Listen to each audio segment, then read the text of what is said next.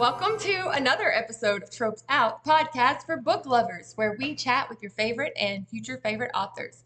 I am Emma C. Wells, that is EJ Winstrom, and today we are chatting with the creator of the webtoon Neptune's Bay, Emmy Paxman. Emmy is a writer and artist from British Columbia, Canada. She has her MFA in creative writing from Chatham University and an, addic- and an addiction to watercolor. When she isn't writing or painting, she likes to garden and pet ill tempered cats. You can find Neptune's Bay on webtoons.com or you can Google Neptune's Bay and it pops right up. Emmy is active on Instagram and you can visit her there as Emmy Paxman. That's E M M Y P A X M A N. Emmy, thank you for joining us. Thank you so much for having me. I'm so looking forward to this. So, yay! Yay! I'm excited to have you. You are our first webtoon creator. Yes, yeah. Um, when uh, when we were talking about kind of pitching this episode and everything, one of the big things that we were looking at was, oh my goodness, we need to talk comics. We need to talk kind of the modern world of comics and everything else because it's such a fun and exciting place. And it's especially, I think, a really fun, exciting place for people who love tropes because, like, I don't know if, you know, for, for listeners who have been on uh, Webtoon before, uh, you go there and it's like, you know, everything is very tropey. They very much are like, do you want this X meets Y that, you know, that uh, is is super, super easy to pitch because we've got a comic for that. And so it just felt like such a natural fit to kind of be able to come on this and talk about uh, tropes in sort of a different area of the writing world with everyone. Amazing. Yeah. Comics are the tropiest. They really are. I love it. I'm so excited. Because when I thought about having Emmy as a guest, it was because we were chatting about tropes. Mm-hmm. On Twitter, and I had a question about himbos, and I remember she was like on it. She was like, "I have opinions on this. This is what they are," and I was like, "Oh, you need to come on. I have, I have very, very coherent opinions on himbos. Like, you know, it's very, very important to me. Um, you know, I I can easily point to who the himbo is in my comic, because uh, because there has to be one. Um, so I feel like we should probably start at the beginning for our listeners. Why don't you kind of explain what a webtoon is and then you can tell us kind of how you got into creating them because you're very prolific. I was scrolling through neptune's bay earlier this week and you were like you have like 47 episodes. They're all like full color and beautiful like watercolor. Oh thank you so I've loved comics since I was quite young. I'd say kind of in my early 20s was when I like got into graphic novels. You know, as a kid I was very much that kid who read like newspaper comics. And I didn't think of myself as being someone who was super into comics until I got a bit older. Uh, largely because I didn't really read superhero serials. And, you know, growing up in the 90s, that was kind of what was available um was you know like and and it's funny because both my older siblings did and i'm the one who makes comics like my my brother had a lot of x-men uh, my sister was really into the Hulk. There there were comics in my life, and I occasionally like leafed through their comics and everything. But on the whole, like when I think of my early exposure, it was primarily things like Calvin and Hobbes and you know stuff like that. And I really really loved those newspaper comics. But it kind of took until kind of things had progressed enough in the early 2000s and there was an opening up of genre that sort of happened with uh, japanese manga coming over and the moment that manga broke through, um, I'd say there was a pretty big shift. Uh, it started leading to sort of the shift in terms of the rise of graphic novels. I have a lot of graphic novel series that I love. Um, but the other really, really big thing that happened in the 2000s was the internet arrived. Uh-huh. And with it came webcomics. And um, it's my it's my like not supported by data, but I'm pretty sure it's true belief that for the majority of people, the majority of comics that like your average adult reads today, they read online without even thinking about it. You know, they're just scrolling through Instagram and then suddenly those little aliens from Strange Planet pop up and they're like, I crave sun damage, and they get all excited about that. You know, like this is how we see comics now, as we see them pop up on our social media and everything else. And with the advent of the internet, I got into reading a lot of indie comics. And on the whole, in the early days of the internet, you either were looking at these kind of like gag a day strips, you know, sort of like what I just described with Strange Planet, or um, Sarah Scribbles is a really popular one around now. Some of the older ones were things like XKCD, which is all those stick figures who oh, yeah. uh, have. Oh yeah. Yeah, yeah. that takes me back yeah. to college. yeah, we all go through and like anyone who went through college while XKCD was going around, like shared that around at some point because like yeah you know, stick men who were slightly nihilistic. What what's not to love? Um, so, but on the flip side, there definitely were people who were creating long form comics at the time as well online, and I followed a lot of those too. But they were kind of made to mimic graphic novels. You know, ev- everything was organized by the page and uh, you know you'd be like clicking through hyperlinks in a you know database to kind of go through the entire plot and it was an imperfect way of reading comics but it was better than not getting comics for you know free online. And what i what i found over the years is you know like i'd be i'd be reading some of my favorites and you spend a lot of time like scrolling around and looking at everything and it's really really awkward feeling. Uh, but you do it anyway and then what happened is in the early 2000s, there was a movement towards what we would now call like a scrolling comic or a webtoon. They started in South Korea. Uh, so many of the best things in pop culture in recent years have come from South Korea. Um, and um, webtoons are one of them. So they started there, and they actually came around before the uh, smartphone was a thing. Um, but once smartphones arrived and we all got really used to the like the action of scrolling through Instagram and Facebook and Twitter and you name it, you know, just that scrolling social media thing, that really ended up being the moment when uh, webtoons exploded out of South Korea and they just kind of proliferated all around the world. Um, and so suddenly, you know, there were tons of American ones. There was the company Webtoon that organized and is by far the largest publisher of these things in the U- in the uh, U.S. and Canada.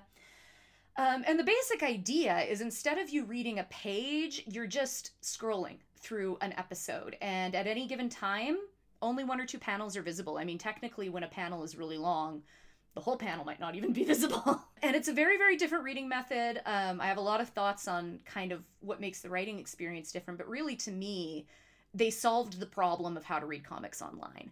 Back at the beginning of the pandemic was when I stumbled across Webtoon and like I'd been getting like the same ad for the comic Let's Play like over and over and over again, and eventually, you know, and at first I was like, oh, there's a silly romance, and then eventually I was, it, it like wore me down, and I was like, I have to know what happens. I've seen this ad so many times, and now, and now I have to know, and I clicked into it, and like I binged that that sucker, and there's like there was over a hundred or around a hundred episodes at the time that I came across that one, and I swear I read them in two days, like I just.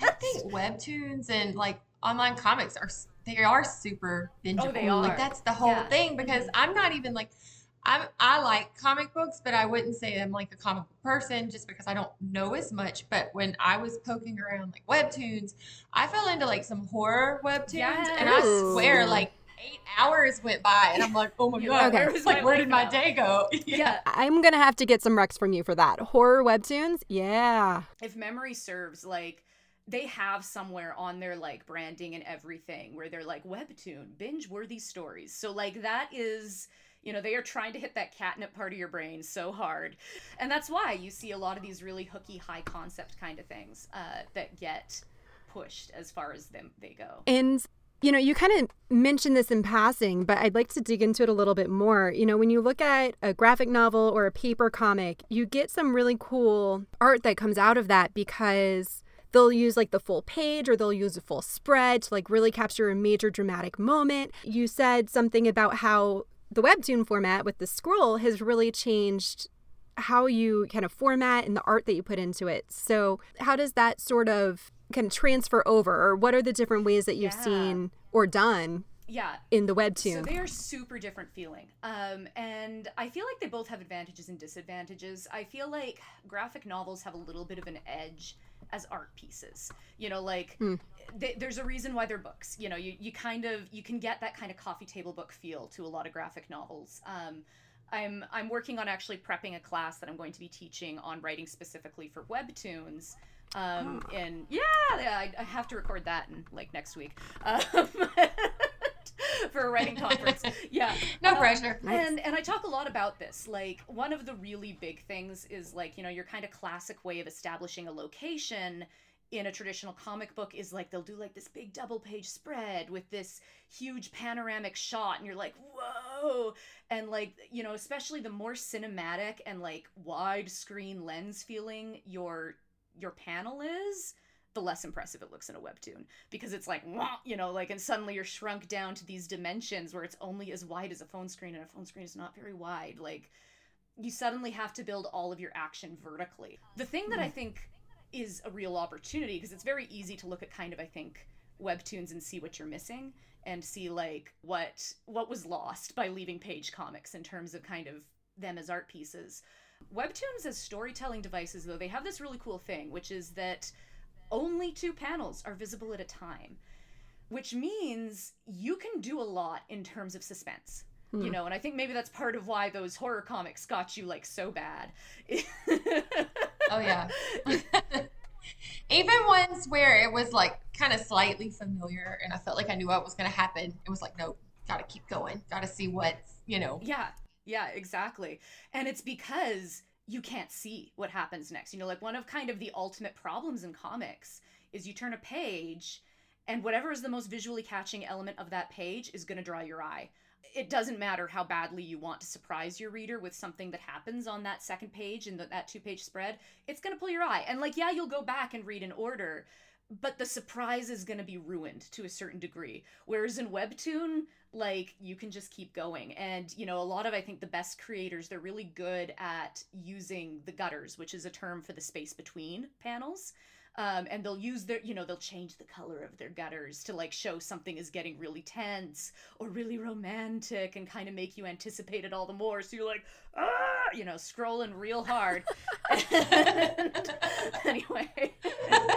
So um, so that's one of the things i really enjoy about storytelling on webtoon is that like it's very very easy to hide a big reveal or to like make people wait a beat for a punchline to a joke you know um and so there's a real sense of timing to the way that they're paced and i thoroughly enjoy that about creating for them it's very cool there definitely is i mean i know like just as a reader with no artistic bone in my body uh the way you can hint at mm-hmm. things to come because you don't see like a whole page because i actually before we recorded i was scrolling back through neptune's bay and my husband was in here eating as he does in the kitchen and i was like come look at this come look at this and i was scrolling through your very first episode and you can see like it's like this idyllic countryside and it's this like mm-hmm.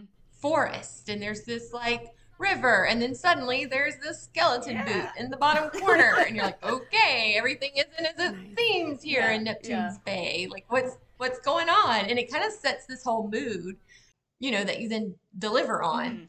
thank you yeah I um I'm still very proud of that that kind of intro section that I have in the very first episode, which is like, you know, setting up this idea of like, don't you want the simple life? Don't you want to return to nature on the farm where everything is good and you like scroll down through the mountains and past the farm and then you're in this yes. idyllic river and then you keep descending into the river and there's a skeleton at the bottom of it. And you're just like, oh. Right. so yeah, no, and I've I've enjoyed that, and you know, like it's fun for me going back and reading comments because you know there's readers who are like tracking the progress of like where the boot has turned up and where there's been kind of references to like what's going on and everything and they're like you know when when in season 2 um the mystery angle of it kind of picked up a bit more everyone was like the boot is back! She found the skeleton boot! And like you know, it hasn't been confirmed by the characters in universe that there's a dead body in the river, but everyone's waiting for that because they they know from that really really early establishing shot that there is a skeleton in this river. Um, so yeah, I'm really looking forward to that. how would you describe how would you describe Neptune's Bay? So Neptune Bay, um, I I feel like to me it is a merging of kind of your classic really goofy rom com tropes with um, a really intense love that I have for a certain type of video game, which is farming simulators. Um, so much so that it's explicitly in the premise. It's the story of a young woman named Meg. She has just gone through a really brutal breakup. She's not in a good space mentally. And uh, she wants a change in her life. She's currently living on her best friend's couch. And so she's scrolling through places to rent one day and she sees this tiny, beaten down farm on Neptune Island. And in her experience, you know, that's that is the premise. That is the setup for one of these games where you let go and you start a farm and you build this new life in this idyllic place. and she's just like i'm gonna do it i'm gonna go for it and her her best friend who sees reason in things can't quite talk her out of it and so she goes to this place and she's always kind of interacting with it in this very heightened way where she's kind of filtering it through the expectations she built up over years of playing video games. And so all of the various characters she meets, like anytime she meets a guy who she thinks is attractive, um, there's like a flower that poofs next to him because flowers are often used in these games, and like as they change color or grow petals, you know, it signifies that they're falling in love with you. And so she's like tracking her relationship with all of these guys, even though that's a really, really not good way of thinking about love and dating. And frankly, she's not ready to date anyone. She just got out of a breakup. Um, and so it's about kind of all of her various misadventures. And she meets all of these characters who when you first meet them and when she first meets them in particular, they feel very much like these cliche video game characters that you would meet that would be the NPCs, the non player characters in some kind of like life sim game. So, you know, one of the guys is the himbo, one of them is the bad boy, and he's that because he has a motorcycle. That's all it takes. Um, and, you know, one of them is the guy who actually knows something about farming, you know, and so, you know, all of these characters, you know, start interacting and she starts having to kind of reconcile their complexity, and that grows all the more pressing as she begins to realize that there's a chance there is a dead body in the river behind her house that no one has solved the issue of and everything and that she has effectively moved into a place that looks perfect but there's a lot more complexity underneath. And the whole skeleton in the river is almost kind of a metaphor of all that. You know when we go to run away from our problems to some idyllic place there's probably a skeleton in the river. this has a very, to me, just hearing you talk about it, a very feel like some of the, not early 2000s, but like the 2000s sci-fi channel shows, um, like Eureka, like you know what I'm talking about, like these different where it had like this really great feeling, but really there was a lot more going on underneath the surface, and even like this dark current. I can't think of, of course, I can't think of any other names of any of the shows right now, but I will, and I will put them in the show. well, well, I will mention, like, I think if you're looking for like a show that is probably an impact on like everything I've ever created since it came out is probably the show Lost of all things, mm, where mm-hmm. you've got a whole bunch of people who secretly have these backstories, you know, that make them more complicated than they seem on the surface. And they're all, you know, kind of thrust into working together in some way. And I'd say there's elements of that even that come into this. Um, you know, obviously it's not nearly as speculative or anything like that, but certainly you have a lot of sections and and a lot of recent episodes have kind of been delving into like what is the baggage that these characters that Meg is treating like tropes, you know, what is the actual baggage they're carrying? And uh, you know, what are the things that have actually happened in their past that is going unsaid right now, you know, because she does not know. yeah. So. You're actually um this whole description gives me some pretty strong Scott Pilgrim vibes with the whole video game motif. Yeah, direct inspiration. Yeah. Um, Beautiful. Yeah, like when you talk about like comics that I loved that I kind of discovered in my early 20s and like became my identity, Scott Pilgrim was one of them. Um, yeah, and so there was a lot of kind of pulling from Scott Pilgrim. Um, and uh, you know, Meg and Scott, I think, are very similar characters uh, in in certain regards. I think Meg is a little more inherently selfless. She's kind of more of a knotless thread than she is self-centered i would say um, but you know a little bit of an inability to face reality they definitely share that in common and yeah. uh, so yeah yeah so you've said you've had you have a love for tropes like it's really obvious and like it's really fun mm-hmm. to hear you mm-hmm. talk about neptune's bay do you have a favorite one that you like to write like when you when you get ready to like map out an episode or, or however your process works that you're like okay I'm gonna I'm gonna do like this bad boy or like we are going to like is there something that really makes you excited? Yeah, um in Neptune Bay in particular, um I mean, I guess I guess the really big thing we've talked about it already is I love the slow reveal that somebody is more than the stereotype they seem on the surface. And and I think probably um the strongest example of that to a certain degree is uh, the character of Ozzy. Um, he's he's our bad boy with a motorcycle. Um, and when he's introed, like it was really fun watching the comments because when he was introed, people immediately turned on him. He was too cocky. He was too confident. and like there is nothing I love more than like introing the cocky, confident guy that everyone wants to hate, and then like gradually peeling back the layers until you're like, this man is an absolute mess inwardly, and then by then they're all like, I would die for him. Like you know, that's that's I think one of my favorite things is when you can kind of take an inherently unlikable character and then you know like gradually there's this shift towards him suddenly becoming everyone's favorite and. uh you know that one i think uh, was a really really fun one for that uh, with that particular character because like gradually the comment section like they, first first they just hated him then they were angry at me for making them feel sympathy for him and then they started to love him and root for him and uh, it was it those was are some of my favorite characters favorite. yeah spike anytime Buffy. we have a romance writer on the show we always are like okay let's talk Yeah. grumpy heroes Straight to or, it. or, or bad know, boy right? heroes or i know right yeah unli- we need them So this has been a lot of fun. If you've listened to the podcast and you know we're going to ask you to play Trope Out. And Let's I'm really it. excited to play this with you because you are very enthusiastic and this is just giving me life right now because yes goodness. Um, EJ, you want to kick us off? all right um and do we need to describe the game? Basically just go with your gut. We're going to give you two options. Pick one. Yeah. And then okay. we'll chat about it or we mm-hmm. won't and then we'll move on and we'll give you two more options and you just go with your gut. All right. Okay. Yeah, it's a pretty okay, simple sounds good. Okay. Oh, I forgot to put the big one on the list, EJ. So we'll just have to like go oh. from memory. oh we're not going to forget. It's fine. Oh, okay. best Okay. friends sibling or friends to lovers Oh, best friends, sibling, or friends to lovers. Um, I like both of them a lot. I feel like I'm gonna go with friends to lovers just because I think that that's a little more universal.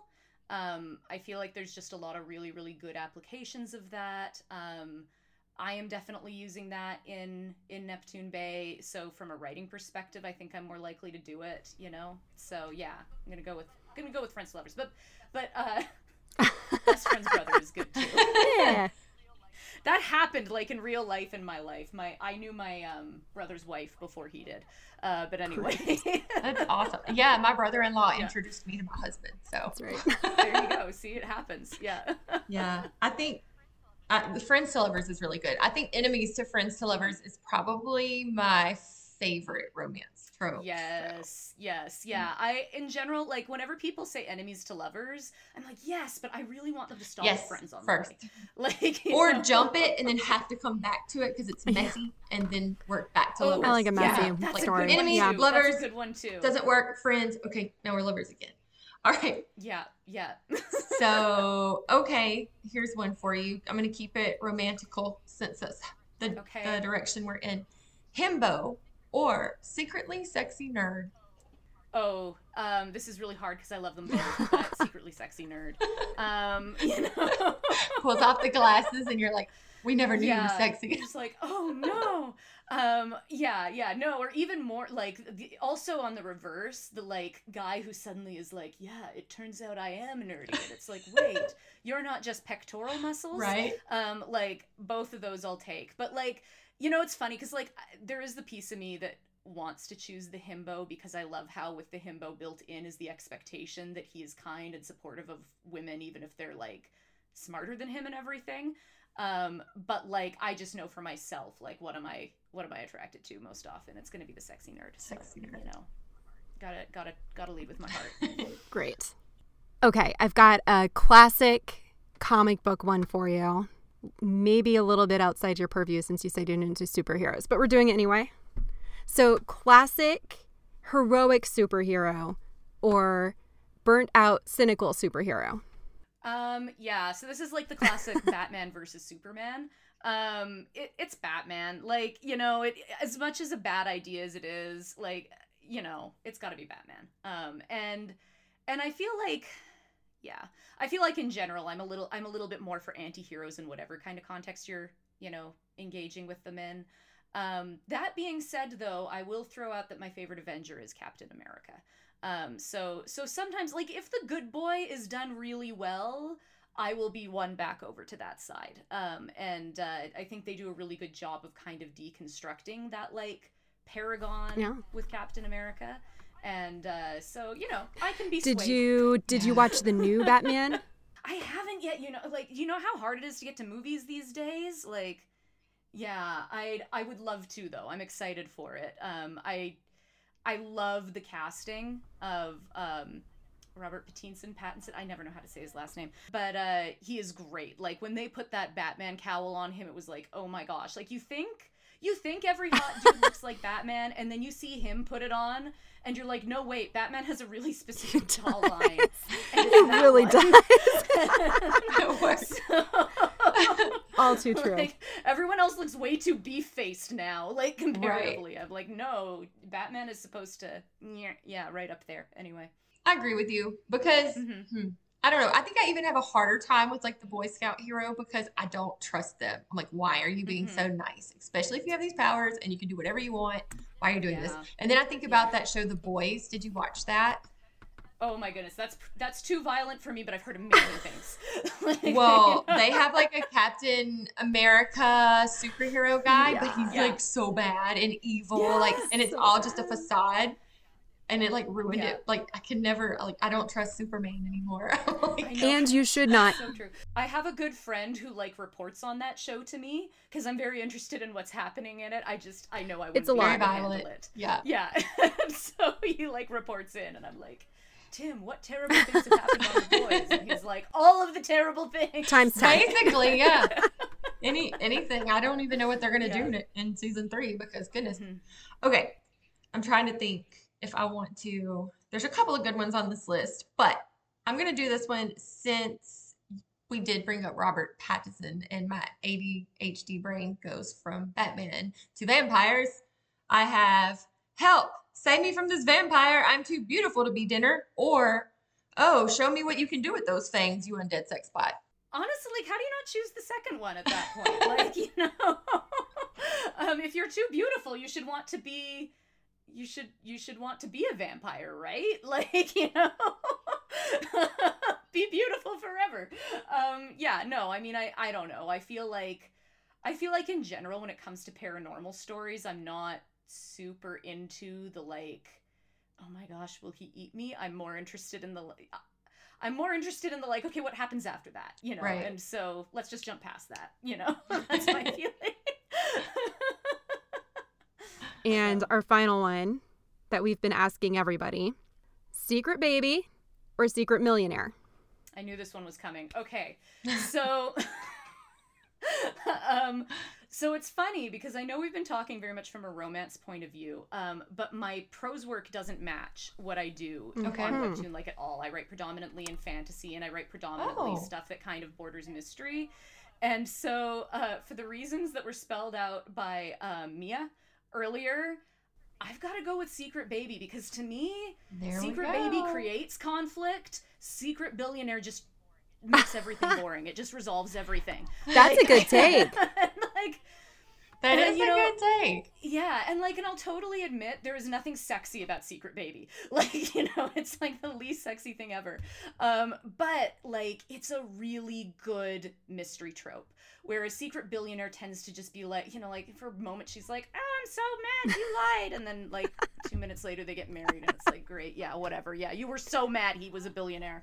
Um, anyway, right? like, so so yeah so that one just doesn't really do it for me uh but like secret baby has potential you know like again I, I don't think i'd want it in a romance but in something that's more mystery oriented which is kind of some of my other work and everything i would so much rather see everyone implode because there's an error they don't know about or you know that kind of thing like that is just a grade a mess and in general i like the tropes that cause mess It's So. uh, it's been really fun talking to different genre authors Mhm. uh, about Secret Baby because we added it in the first episode. We our first uh, interview was Hildie McQueen, who is an indie romance writer, and so my brain was very much on romance tropes. But since then, we've talked to Mia, we've talked to some sci-fi writers, to some uh, thrillers, and it is completely like everybody's brain goes to like a completely different place, like wherever they're they're used to, and so it's it's kind of made me think about it differently. But you know, I've never really considered Secret Billionaire from that angle about how that that could be boring and how it would be unbelievable. Oh, you lied about your billions. Like I could never Sounds so forgive Dare you I'm have go shower me to with my money? apartment right. Excuse me while I shower in champagne Yeah. to wipe away my tears. Like it just, you know, whose whose problem is that? Um, but anyway. Love it. All right. Well, Yeah. Emmy Paxman, thank you so much for joining us for this episode of Troped Out. Before we wrap up, can you tell us one more time where our listeners can find you online? Yeah, so you can find me on Instagram at Emmy Paxman. Uh, you can find me on Twitter at Emily Iris Paxman, and you can find me on Webtoon at Emmy Pax, or uh, just look for Neptune Bay. And uh, yeah, enjoy some watercolor fun. Yes, guys, check it out. They're beautiful. We didn't even get into her process or about like where she gets her ideas as far as like the artistic side of it, but you do want to go check these out. They're gorgeous. They're funny and interesting. So you have to go check out Neptune's Bay. Thank and we'll drop the links in the show notes. And uh, also, if you're enjoying Troped Out, please subscribe, leave a review, um, share, and uh, check out our bookshop where we link to all of our authors' books.